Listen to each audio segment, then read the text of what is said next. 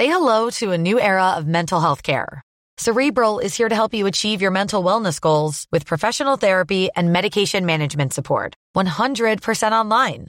You'll experience the all new Cerebral Way, an innovative approach to mental wellness designed around you.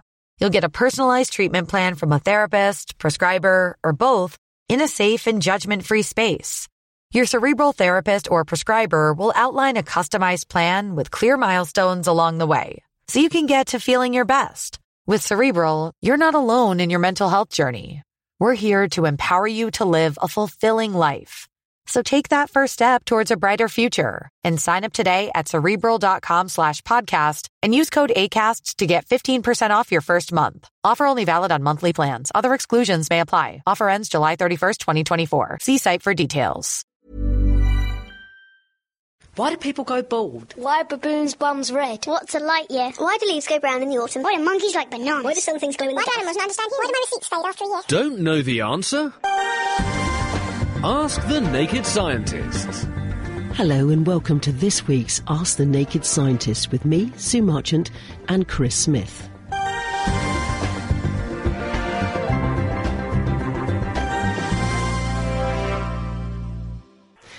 Now, uh, Mike says at the beginning of the year he flew back from Singapore on the A380 jet, biggest plane in the world. How big can we go with planes, he asks. Have we reached the limit or do you think planes will get bigger? Well, the physics of flying remains the same whether or not you're making a paper aeroplane, to a certain extent, or you're making a massive aeroplane. And in fact, bigger aeroplanes are quite good because uh, the really big ones, which take off, go high, fly high, fly for a long way, and then come down, they're actually very efficient. And if you talk to people in the know, they'll tell you that some of these big aeroplanes are doing about the same amount of fuel efficiency uh, in terms of how far they're getting a person per mile, in terms of how much fuel they're burning, as something like a Toyota Prius.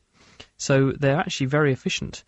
But it's the taking off and going down again which makes them inefficient. So when you have a very big aeroplane that you're using on short journeys, that's a very bad way to fly. Uh, if you're using a very big aeroplane lifting a lot of weight and going a very long way, that's a very efficient way to fly. In terms of actually whether or not it's worth getting them any bigger, well, that's a different question because obviously we have to bear in mind that flying is encouraging people to produce greenhouse gases and inject various particulates and aerosols high up in the atmosphere where they could be harmful to the environment.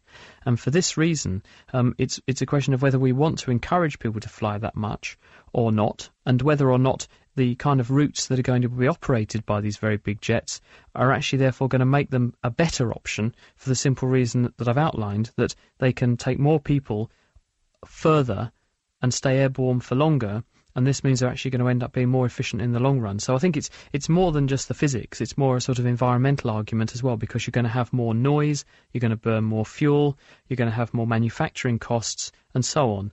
So I think it's not a question of whether we could. I think it's more a question of whether we should.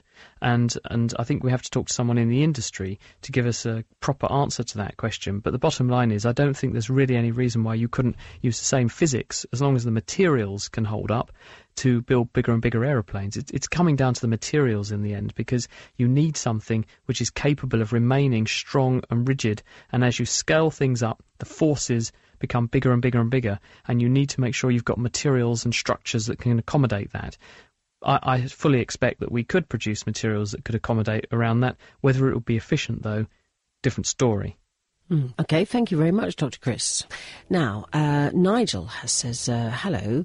Um, over the years, I have experienced what I can only describe as tiny electrical shocks in bony parts of me in reaction to some external stimulus, such as at the craft fair when my arm, using, when using a wooden pendulum that gyrated over hidden samples of uh, water, um, several metals and especially gold, in his forehead, between his eyes when looking at my wife's left temple across a large room full of noisy people, uh, which she reacted to, and from cranium to heels and back again when walking inwards across the ditch circle at Stonehenge and in other places too.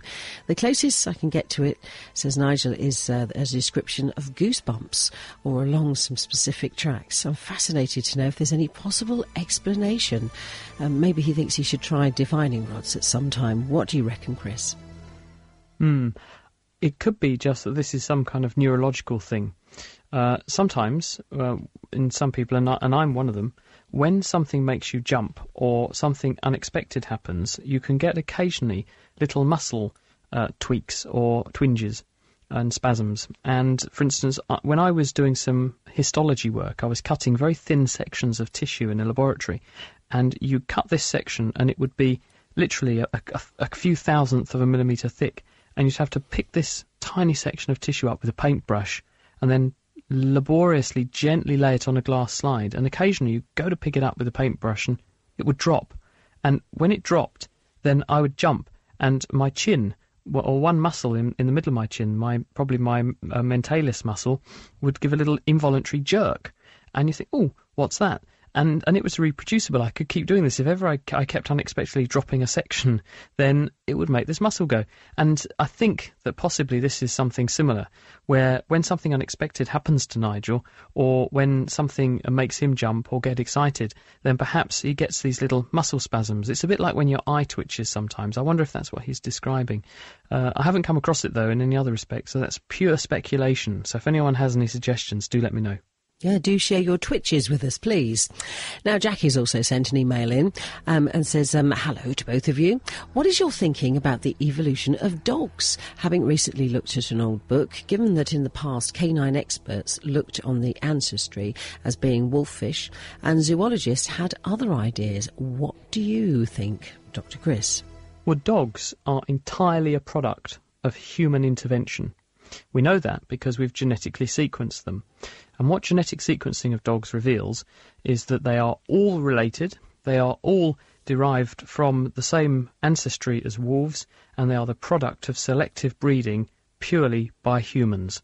And they are therefore only thousands of years old dogs. They didn't exist. If you go back more than five, ten thousand years ago, you will not find dogs.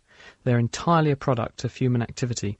And uh, basically, what people did was to select the wolves that were the more friendly ones that would approach people, and they brought them closer to humans. These dogs then, or wolves as they were then, were selectively bred to be the more friendly ones, the ones that were more obedient, the ones that would uh, actually make good friends to humans because, of course, the reason we wanted to domesticate these animals was because they could do things we couldn't. Mm. They've got incredibly sensitive noses, so they could smell things, they could find food, they could find water, they could smell danger. They have incredibly developed senses of hearing, so they could hear things that we couldn't much sooner than we could. So, an approaching enemy, an approaching uh, creature that might cause harm to us, they could pick that up very, very quickly. So therefore they were a very good companion to have. And of course they had a bark. So as soon as something bad was going to happen, they would let us know. They made great guard dogs. For that reason, mankind wanted to bring them into the fold. So as we slowly domesticated these animals, they then began to be bred even more selectively to try to rear groups of dogs that were even more specialised for doing certain things. And that's how we ended up with all the different breeds that you see. They're purely mankind's work of selective breeding, mixing certain combinations of genes or DNA together in order to get the kind of outcome that you want. So you find a dog which you know is very good at swimming because you want a dog that will go into rivers and retrieve something for you. You find a dog which has got nice long legs making it good at jumping over obstacles. You find a dog that's uh, very good as a companion, um, or very good as a guard dog, very vicious, for example, and you breed those traits, and that's exactly what happened. All right. Well, Jackie also asks um, that she, she, says she likes to read old and new books, um, and also given the importance of tropical rainforests, uh, Dr. Chris, what is your opinion on the destruction of all the old trees in this country? Some of them have uh, gone without uh, fair means as well. Jackie, thanks for your question. What do you say, Chris? What I say is that, in fact, probably combating the Spanish Armada and all the naval battles we had to participate in over the course of the history of the country, and also making iron was responsible for getting rid of a lot more trees than we do these days. Most mature trees have got tree preservation orders slapped on them, and also people are much more conscious these days of the environment around us and how long these trees take to grow. If you look in the, the countryside and you see a big old horse chestnut tree, it's probably 300 years old. If it's too big for you to get your arms around the base, then it's probably a lot older than you are. And these trees take a long time to mature. The country used to be covered in them. And when we decided to up, up our population, to build boats, and also to build houses, we began to cut them down. And uh, basically, that's been going on for quite a few thousand years in this country. A couple of thousand years since the Anglo, well, a thousand years or so since the Anglo-Saxons cleared a lot of the uh, land to to build farms and things. But certainly this was a much greener country than it now is, and it was mainly green because of big trees. Where we really need to worry, though, is where there's a lot of very big trees, and that's in the Amazon, because mm. the Amazon is a massive, massive sink for carbon. In other words, this huge tract of rainforest is drawing down, locking away tons and tons of carbon every single year from the atmosphere. So it's helping to offset us driving to work, us lighting oil fires to or heating and boilers and things to keep our houses warm, the Amazon is helping to compensate against that. And uh, if we're not careful and we lose it, then we'll obviously be in a position where we don't have that safety net. So it's very important to preserve that, and that's going at an incredible rate. Um, I don't have the numbers at the front of my mind, but we know that areas the sizes of whole countries are, dim- are, disappearing from the Amazon every single year. So it's very important that we come up with a strategy to stop that happening. The reason it's happening is because people need to live. The people who live there need to rear animals so that they can grow crops and feed themselves and make some money. And that means we have to find a way of helping them to be more sustainable in their activities. We can't just ban them from doing it because they've got every much as right to eat and drink and try and be uh, happy as we have, but we need to find a way to help them to do that more with nature than by destroying the Amazon rainforest because if we let it go too far, um, you just don't get that rainforest back. Because if you ask ecologists, they'll tell you that even if you leave the land after it's been cleared, it will take probably a hundred years before it comes back to being proper rainforest again that is if the ground ever recovers because it very quickly gets eroded. So um, I wouldn't worry so much about the trees in this country, which I think we're better at looking after. Mm. I'm more worried about the trees in areas in the third world where there are no preservation systems and where people are desperate and tend to clear the land just to survive. Mm. All right. Well, uh, caller this time, John in Peterborough. Um, his question is: When there's been a lorry crash or a diesel spillage, it's announced that the road has to be resurfaced. Uh, could you tell us why this is, please, Dr. Chris? Well, the the thing is that whenever you get lots and lots of an oil-based substance spilled on the road, the road is, and this is concrete, very often contains large amounts of tar, bitumen, and oil is a very good solvent. So if you've got a stain on something, I can remember myself, I had an oil-based stain on something. If you wanted to get it off, petrol was a brilliant way to do that. Diesel is a brilliant solvent because it's a mixture of hydrocarbons, short chains of carbon atoms, which are very good at working their way in amongst oily substances and plucking out some of the chemicals in those substances and dissolving them. And so, as a result, if you've got a, a tarmac based road, bitumen, and you put lots of oil onto it, uh, then that oil in sufficient quantities can begin to dissolve some of the road surface. It will leach into the road surface as well. And this is risky for a number of reasons. One, it can obviously destabilize the surface, but two, it can continue to leach out of the surface subsequently again. And as a result, the surface can become very slippery for prolonged periods, which is dangerous. So that's why I think they tend to, if, especially if there's been a fire as well, because that can do the same thing, can obviously damage the fabric of the road.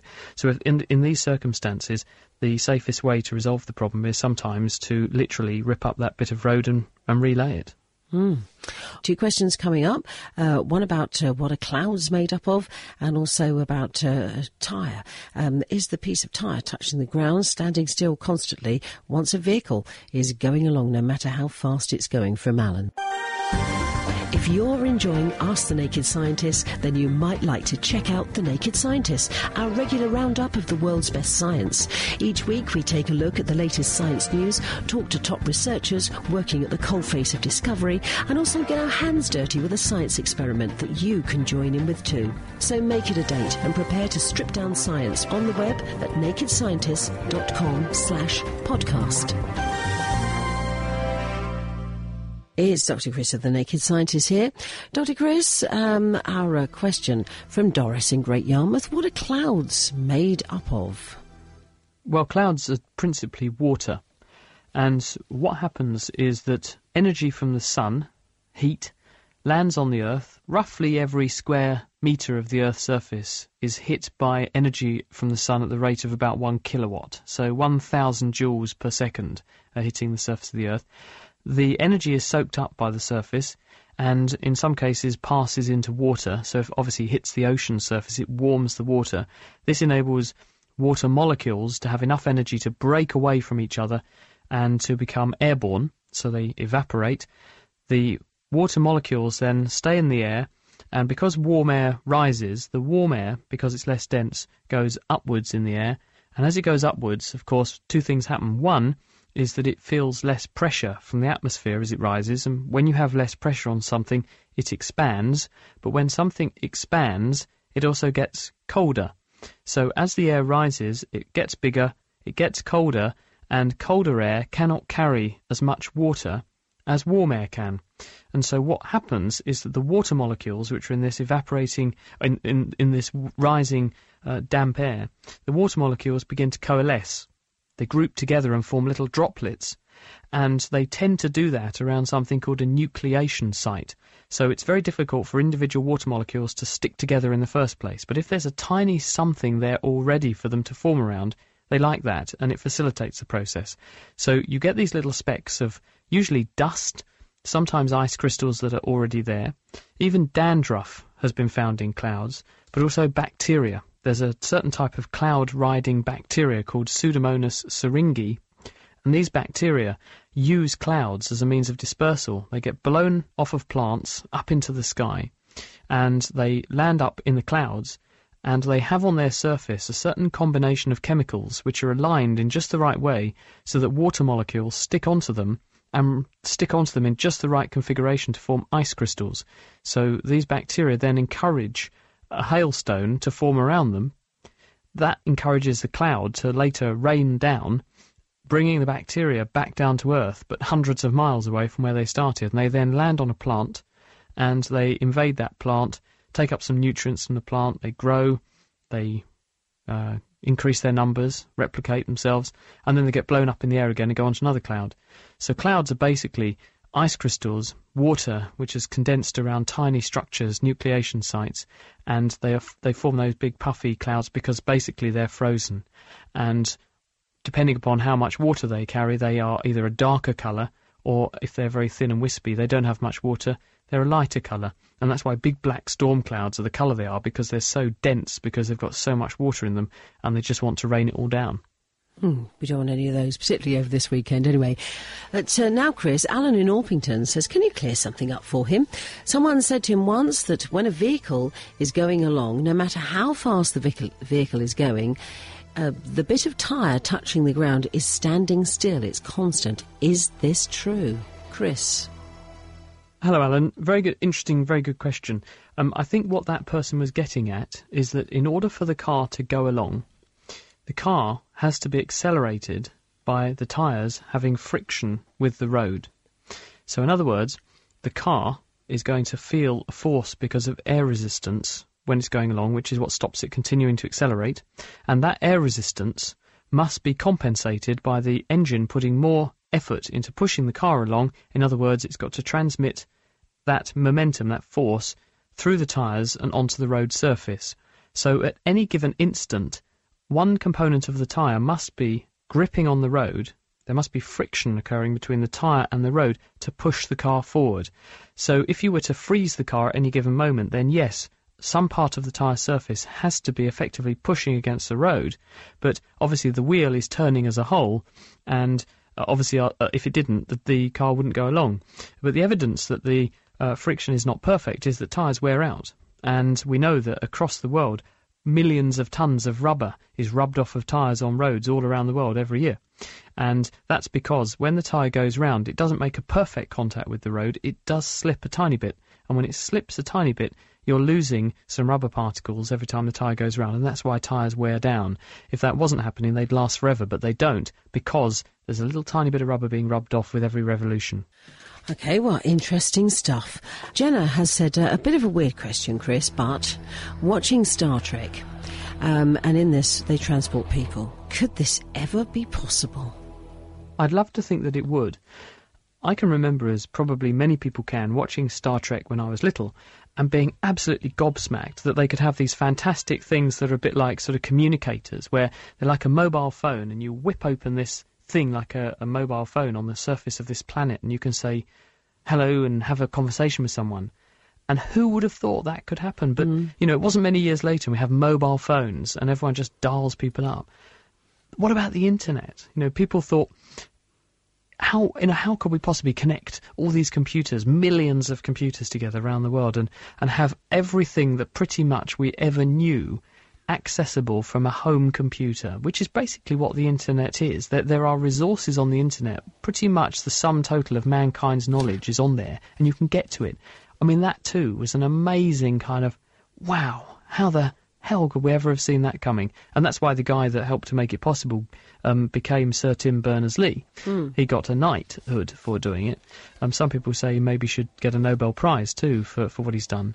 But the point is that at the moment we think that teleportation of a whole person is probably out of the question. But I don't want to become a stick in the mud here and say no, that's not going to happen because I've seen it happen with the with the other technologies on Star Trek. Even the doors that open automatically. I mean, they're they're kind of commonplace now, aren't they? But they were really cool on the first Enterprise. Oh, these doors that open Yeah. when people came along. Yeah. And uh, and and so I, I think it'll probably be a very long time. We can't even teleport anything other than a tiny particle or photon at the moment.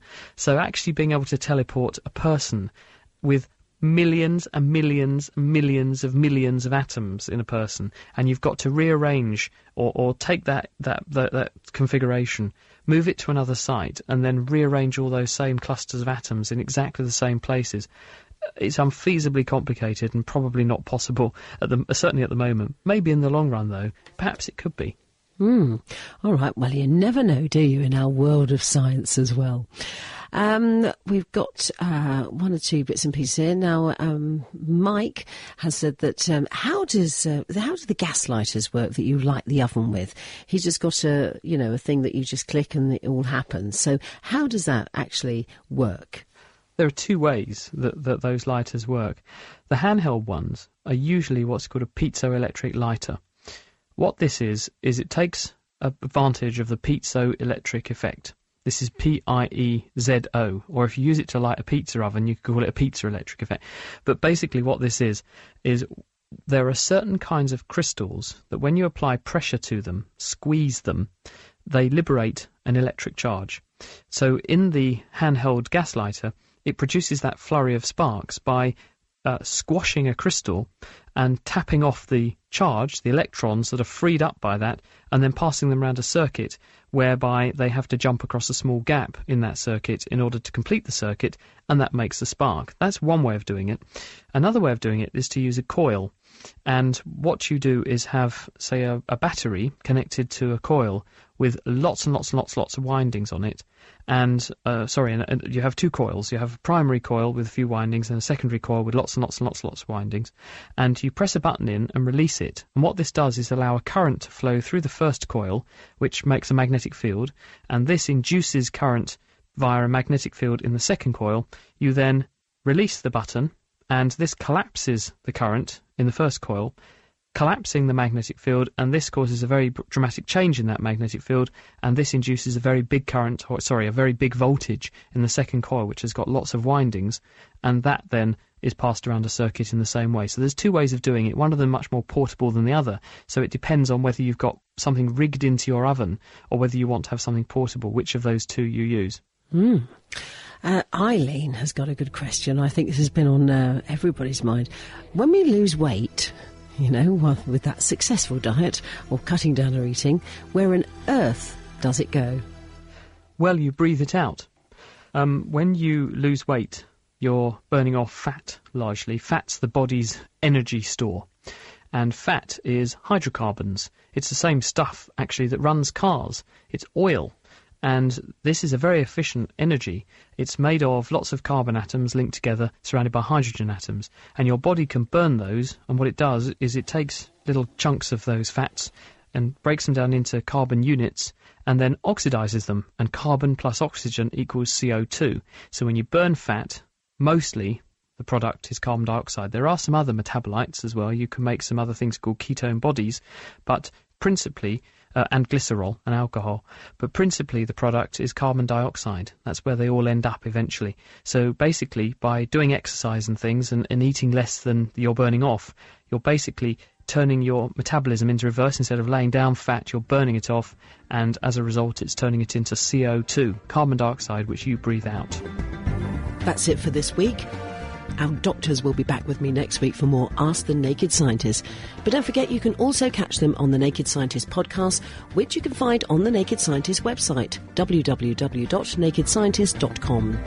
The Naked Scientists are sponsored by the Wellcome Trust, the EPSRC, and UK Fast. For more information, look us up online at nakedscientists.com.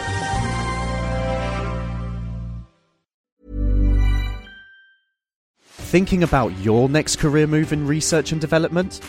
Then it's time to make your move to the UK. The nation that's investing 20 billion pounds in R&D over the next 2 years. The nation that's home to 4 of the world's top research universities.